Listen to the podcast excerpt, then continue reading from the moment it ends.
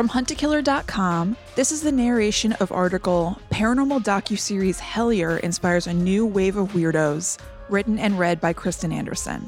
Go to huntakiller.com slash blog to check out the written version of this article and click the linked references throughout. When's the last time you felt really and truly moved by something you watched? So much so that you started devouring everything you could about it or what it ignited in you, loading up your wish list of books and spending hours on the internet finding more, more, more. Example tweet from at LMT underscore Amanda. You sparked something within us with Hellier. I think many of us had that sit up in your chair, lean forward, collectively sigh in recognition that someone else felt the synchronicity happening around them too. From at Ryan Caradog. New project. Researching and writing a resource on pastoral care for people who are experiencing paranormal phenomena. Brought to you by the last four hours of my current Hellier rewatch. From at underscore we have fun underscore. We're grateful for the wonderful work you've done, bringing so much intrigue and wonder into all of our lives. Thank you. For a select group, it was when they laid eyes on Hellier, a documentary series from the creators of the Traveling Museum of the Paranormal and Occult. It may have started out about goblins, but please don't stop listening. It turned into so much more. The elevator pitch for Hellier is hard to nail. The Cliff's Notes that I've given before is that it's about a group of friends and paranormal researchers who receive a strange email about the presence of goblins in Hellier, Kentucky, and they go and follow up on their claims. There's an infamous precedent for goblin sightings in the state. See the Kelly Hopkinsville encounter, so any self respecting investigator would naturally go and check things out. They don't find what they were expecting, which wasn't goblins PS, and end up going down rabbit hole after rabbit hole, chasing coincidences, or are they, that pop up and investigating them just to see what happens. And stuff happens all right. Explorations of caves, extraterrestrial communication experiments using technology you've probably never heard of, rituals, rites, and magic with a K. It's fascinating and fun to watch them explore, and more than that, play. They take it seriously, but not deadly so. If you're someone who's into theory and thought around what might be weird out there, you'll be into it.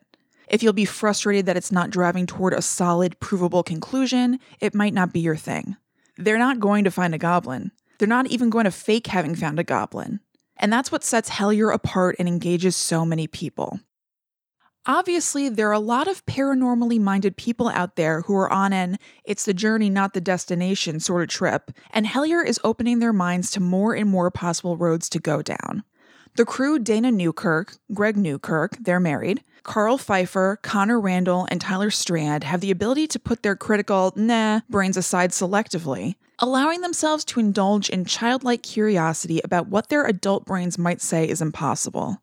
Their credo is curiosity over fear, and it might as well also be why the hell not? Why not try? Why not look? A lot of people take them up on it. Part of what's unique about Hellier is that, despite the sometimes heady material, the crew doesn't talk down to you. They invite you to rise to their level rather than explaining everything to death, and there's a community that meets them there. It led to the organization of a Goodreads list of the books mentioned in the show and a community of reawakened occult practitioners, many aided by Dana's Magic of the Month Club. Of course, not everyone is a fan. There are people that are annoyed at the lack of straightforwardness. Ufology, in particular, is a field where a lot of people are fighting for respect and validation, and some think that bringing magical thinking into the mix hurts the cause. Beyond that, there are viewers who are annoyed that they feel they were promised goblins that never appeared. But rather than let that get them down, the Hellier team saw that as another opportunity for those who get it to unify, turning their No Goblins One Star review parody t shirt into a popular piece of merch for fans to show off. The group of weird kids proudly sitting at the same lunch table. I think part of what leads fans to have such strong feelings about the show is how relatable and accessible it is. We're watching normal dorks who are super interested in something pursue it by foot and by car, just like almost any of us could.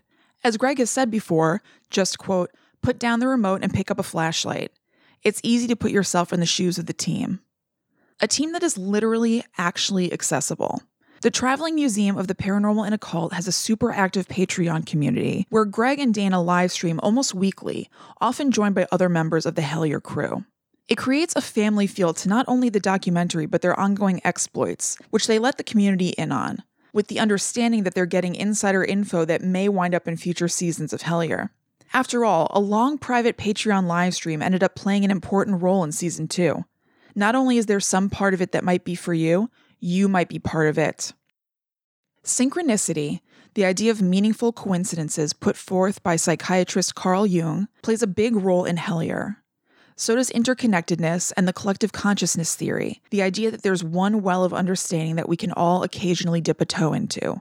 Based on that, there's a moment in the show that posits that the audience is part of what's happening in a very real way. During a moment with Karl that stops just short of being a perhaps you may be able to help solve a mystery parody of Robert Stack at the end of Unsolved Mysteries. Other topics of high strangeness, a term for the bizarre and otherworldly, are discussed in the private Patreon group, and almost all roads lead back to Hellier and what's referred to as the phenomena, the source of all that strangeness. It's theorized that it all basically comes from one place, meaning that every weird thing you experience is unified, meaning that everyone who experiences it or seeks it is unified too. It's a comforting thought in these times of separateness.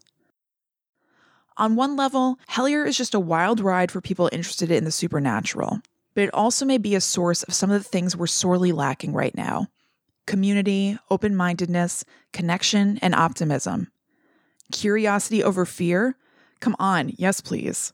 If that comes with a side of goblins, all the better. I hope you enjoyed this narration, and again, you can find the written version of this article on huntakiller.com slash blog. Make sure to check it out and click on the links that are peppered throughout. And also make sure to check out our Hunt a Killer mystery subscription boxes that are like an escape room delivered to your door every month. You receive the clues, and then it's up to you to piece them all together.